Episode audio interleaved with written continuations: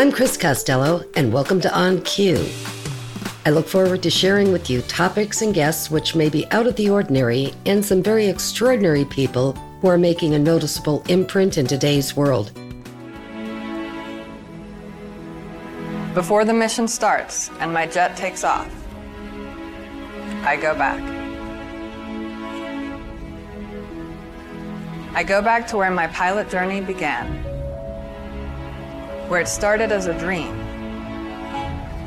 an idea for my future. It started with hope hope that I could brave the odds, hope that I could become part of the world's fiercest flying force. It started with hope. Apply heading 230, runway 27 left. Clear for takeoff. For generations, women have emerged from the shadows, challenging themselves and society to achieve what would have seemed to be the impossible. Marie Curie became a renowned physicist and chemist who conducted pioneering research and the first woman to receive a Nobel Prize in physics and a second in chemistry. Sandra Day O'Connor was the first woman to serve on the Supreme Court. Sally Ride, the first American woman astronaut to journey into space. The world of aviation also had female firsts, such as Amelia Earhart, who was an aviation pioneer and the first female aviator to fly solo across the Atlantic Ocean. Thanks to these women and so many more, dreams are no longer unobtainable for women. That glass ceiling has opened up and women are claiming their rightful place in professions once dominated by their male counterparts. Let me introduce you to a woman who found and achieved her dream. Her name, Lieutenant Colonel Nicola Polidor, currently serving in the United States Air Force. A California native, Lieutenant Colonel Polidor, who goes by the call sign Rogue, became an aviator in 2004, a few months after graduating from the U.S. Air Force Academy. In 2011, she became the sixth woman to pilot the B 2 bomber, the world's most advanced aircraft, and in 2020 made history as the first female pilot ever to fly the B 2 stealth bomber over the opening of the Rose Parade in Pasadena, California. So, how did her dreams lead her to not just be a pilot, but to pilot an American heavy strategic bomber such as the B 2 Stealth? Who was her greatest influence when, as a 14 year old, she found her passion in flying. Today, is she treated like any other pilot? What were her challenges? And what is her message for young girls dreaming the dream she had? It is with great pleasure to welcome Lieutenant Colonel Nicola Polidor, currently commander of Detachment 5, 29th Training Systems Squadron at Whiteman Air Force Base. Lieutenant Colonel Polidor, welcome to On Cue. Colonel, I am so excited to have you on the show. I have been reading so much about you. And one thing that keeps popping out is the nickname Rogue. Is there a story behind that name? And how did you earn it? Well, first, let me say thank you very much for having me on. It is such an honor to speak with you today. Yes, my call sign has a story behind it. So it was during one of my first flights when I started the B 2 training program at the very beginning here at Whiteman Air Force Base. And what I will say is some aspects of flying the B 2 is a little bit like operating a computer in some sense. And during one of my first flights here, uh, obviously a student, and I accidentally pressed a button in the aircraft that would be like resetting your computer, and that's not normally something we do while we're flying. So, um, as a result, I was made fun of a little bit uh, because of this, and so as a joke, it was like I went rogue one day, and so that's how I got that call sign. I, so, do they call you Rogue? Please do. well, you know, I am so amazed. You're one of, correct me if the figure is wrong, but you're one of only 10 women to currently yeah. pilot the stealth bomber. Now, we're not talking a Cessna 150 or a little Beechcraft. We're talking a big, major duty piece of equipment. And I'm so curious do you see this number growing and more women entering the Air Force's flight training program? I mean, you're paving the way, you and nine other women. I do think that times are changing. And I have had several people that I meet um, over the years who are astonished and sort of surprised that I do what I do. And a lot of times I have been the only woman. Throughout my training and my time in flying squadrons, it was common for me to be the only woman in a training program or a mass briefing of hundreds of aircrew or on a deployment or what have you. But I think society has come a long way, and so has the Air Force. In my 15 years of service, I've witnessed this diversity increase. The Air Force and here locally at Whiteman in the B2 community, we value this diversity. You know, whether that's gender or ethnic or, or anything. And as you mentioned, yes, I'm very excited to say that currently at Whiteman we have the most female pilots in history flying currently. And that is amazing. Yeah, it's great. It's encouraging and it, it's exciting to see other women scheduled to fly with me on the same day, whereas before it was somewhat scarce. So I'm just honored to be part of this community at a time like this. How many sit in the B 2 bomber, the stealth? You, as the pilot, of course. How many other crew members are with you? There are two total crew members, two pilots. Okay. Do you oftentimes fly with another one of the women that is qualified and trained to fly?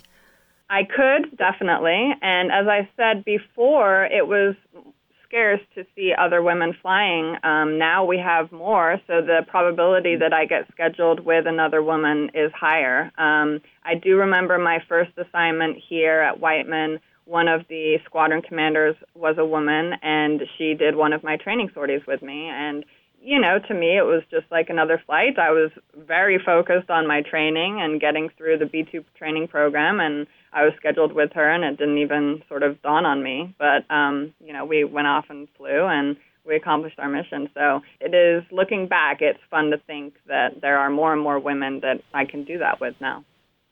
When you were a kid, and I read where you were 14 years old when I guess the flying bug first grabbed you, and I read where you had hundreds of magazine cutouts taped on your bedroom walls, not of boy bands or the heartthrobs from the popular TV shows, but of airplanes. So, how did your interest in planes first come about? Were you a little bit younger at the time, or was 14 really that magic age where you said, mm, that's what I want to do? I want to become a pilot?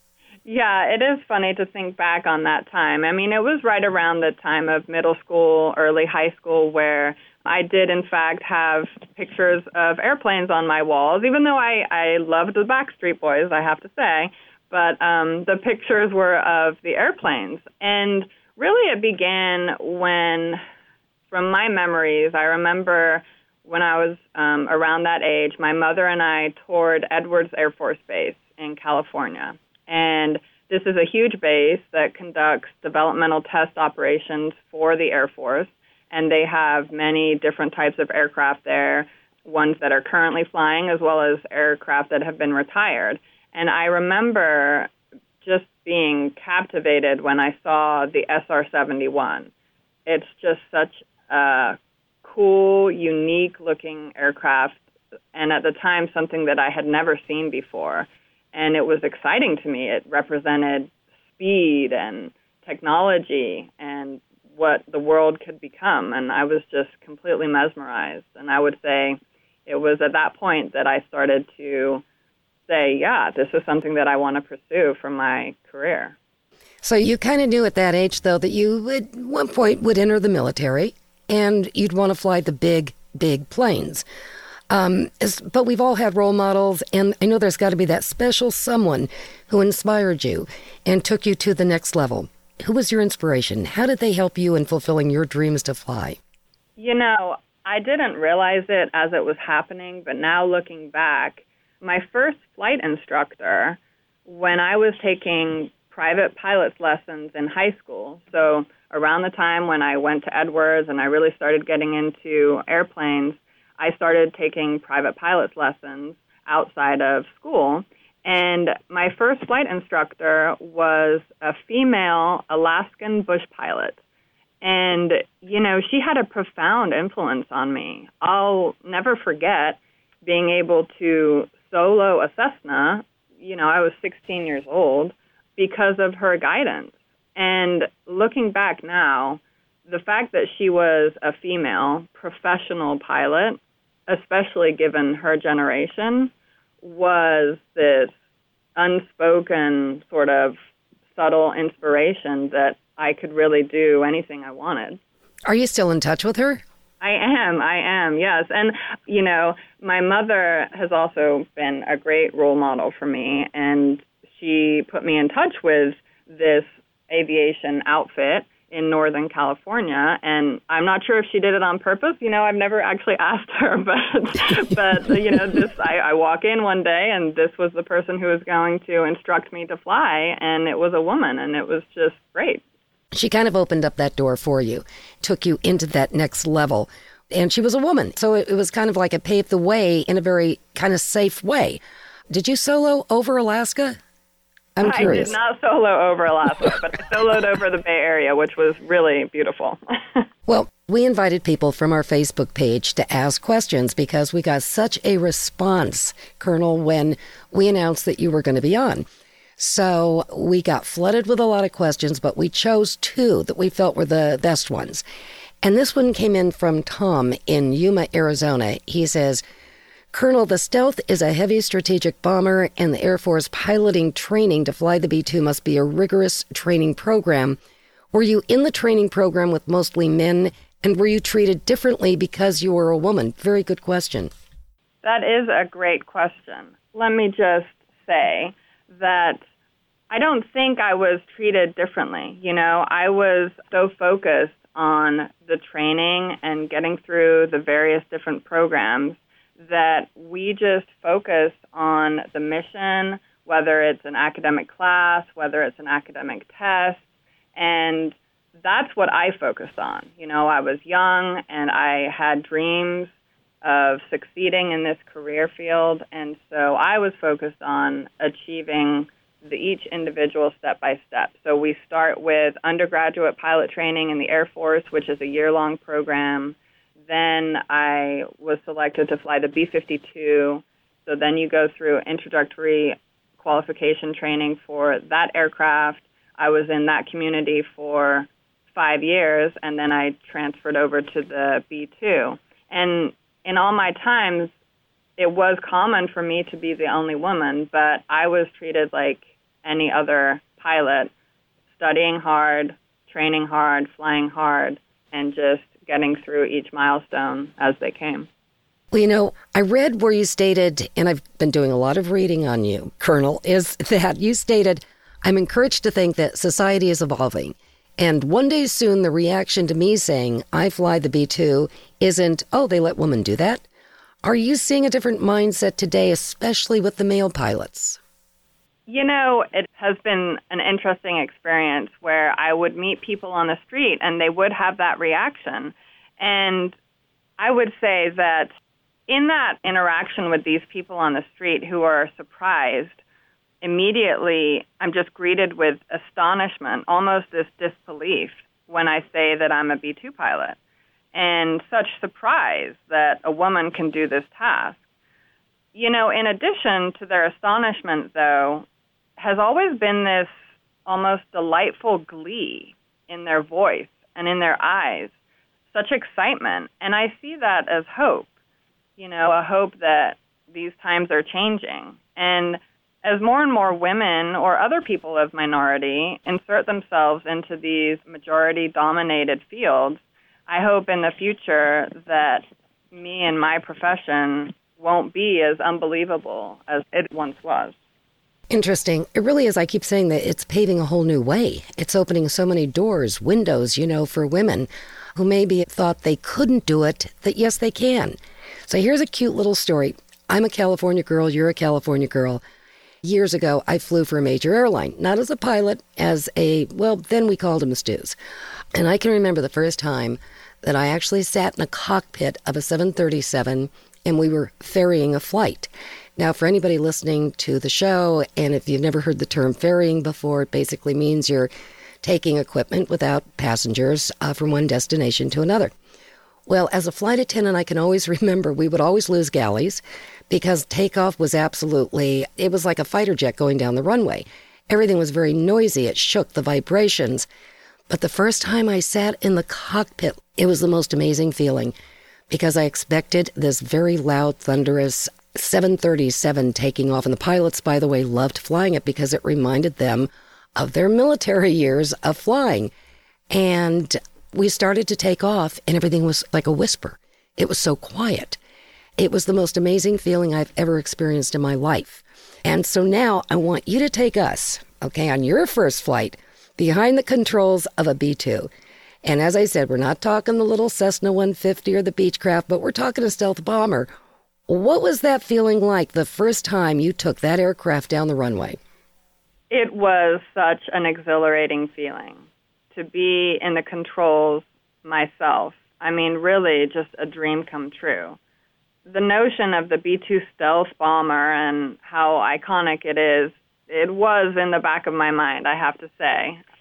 And rolling down the runway and then getting airborne for the first time, I had a similar feeling to you. I remember thinking how smooth it was to fly. Mm. It was just so smooth. The B 2's flight computers control the deflection of the surfaces really very well.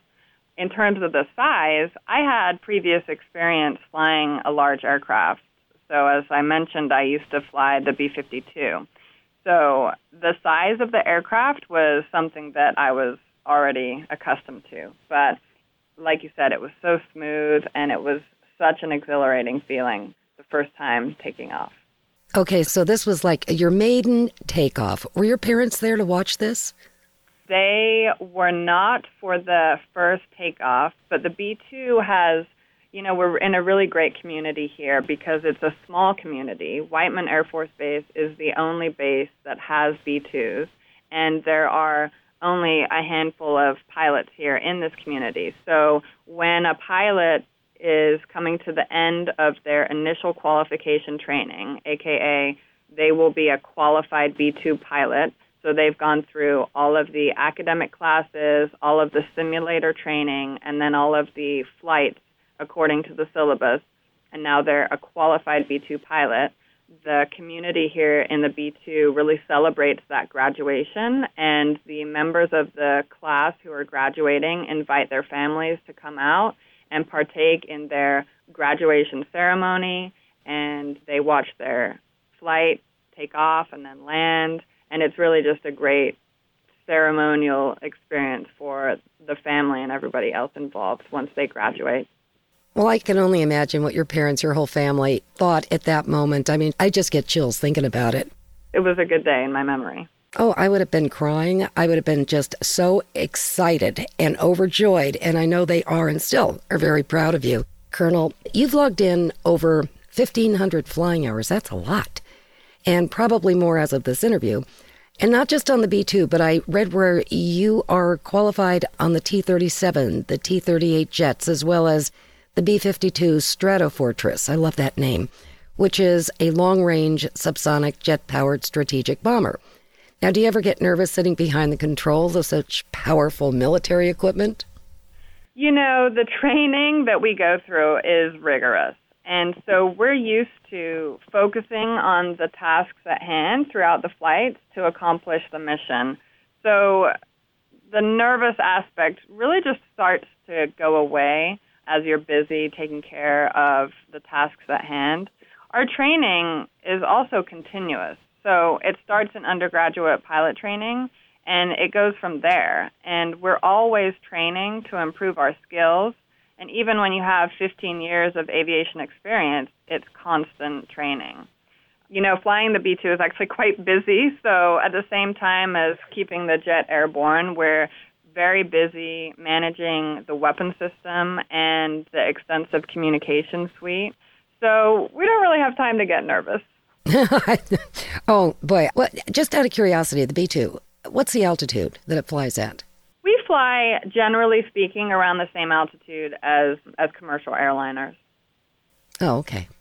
So Corbin from Silverton, Colorado asked Colonel Polidor, with your certification on more than one jet, do you have a personal favorite and why? You know, I've just always loved being part of this B2 program coming into this community and being able to be a part of this mission has really been a highlight of my career. When you think about when the B2 was designed, it was on the cutting edge of technology. And it's so exciting to be part of a team that combines that with our combat capabilities. And, you know, it's inspiring to think of how far we've come since the Wright brothers. So I just really enjoy being part of this community and this mission. Now, you made history this year.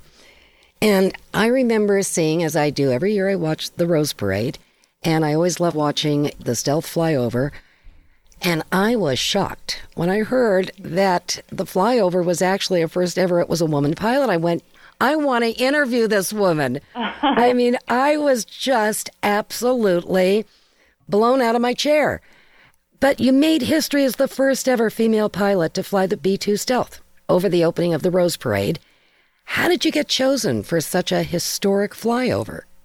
As you mentioned, you enjoy watching the B2 flyover every year. So Whiteman has the great pleasure of participating in the Tournament of Roses events every year. And we really treasure being able to represent the Air Force by flying over the parade and the game.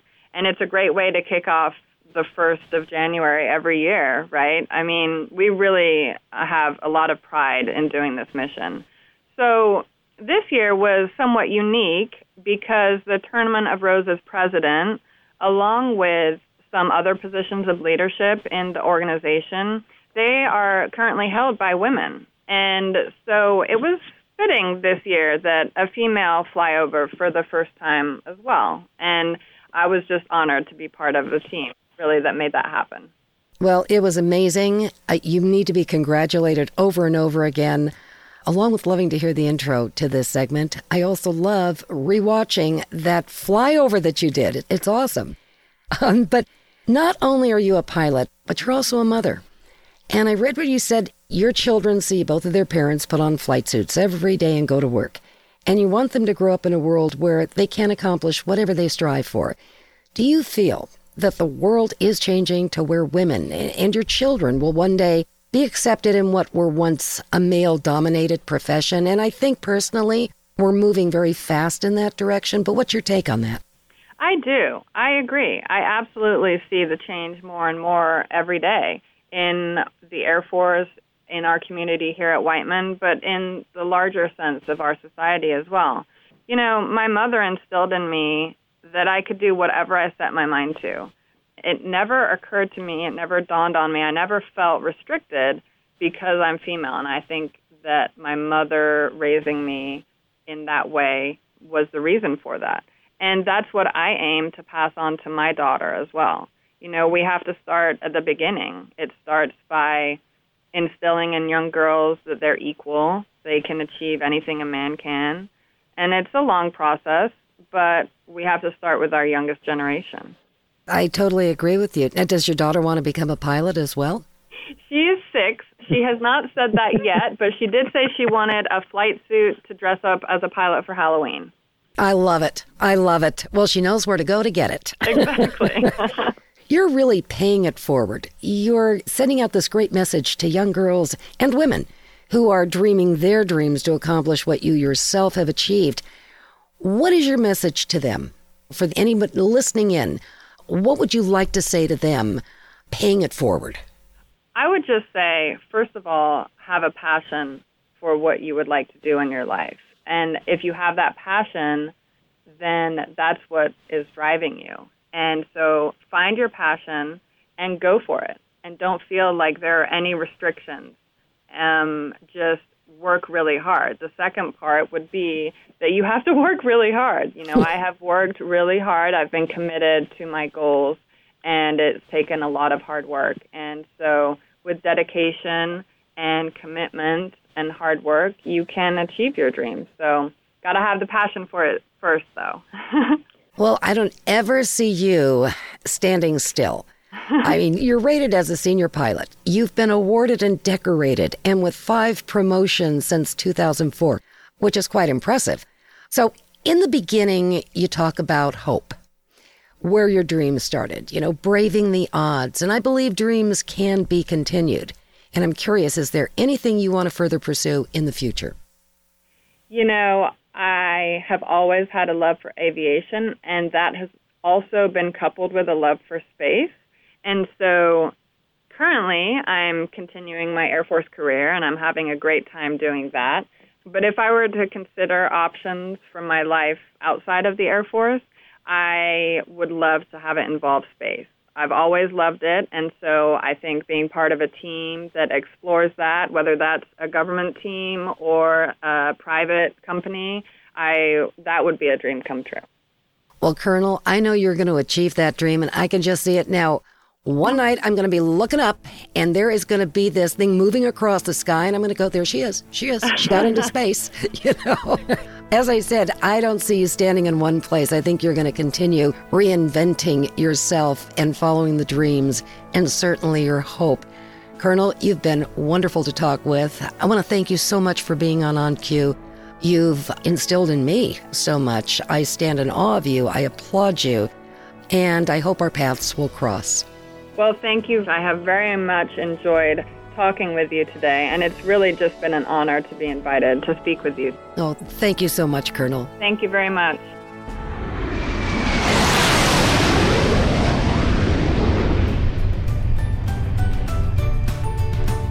Thanks for listening to On Cue. I invite you to visit our Facebook page, On Q Chris Costello, for more information and for upcoming guests. Remember, each of us has a voice and a story. So until next time, share a smile, laugh often, be kind to each other, and let's help make this an even better world.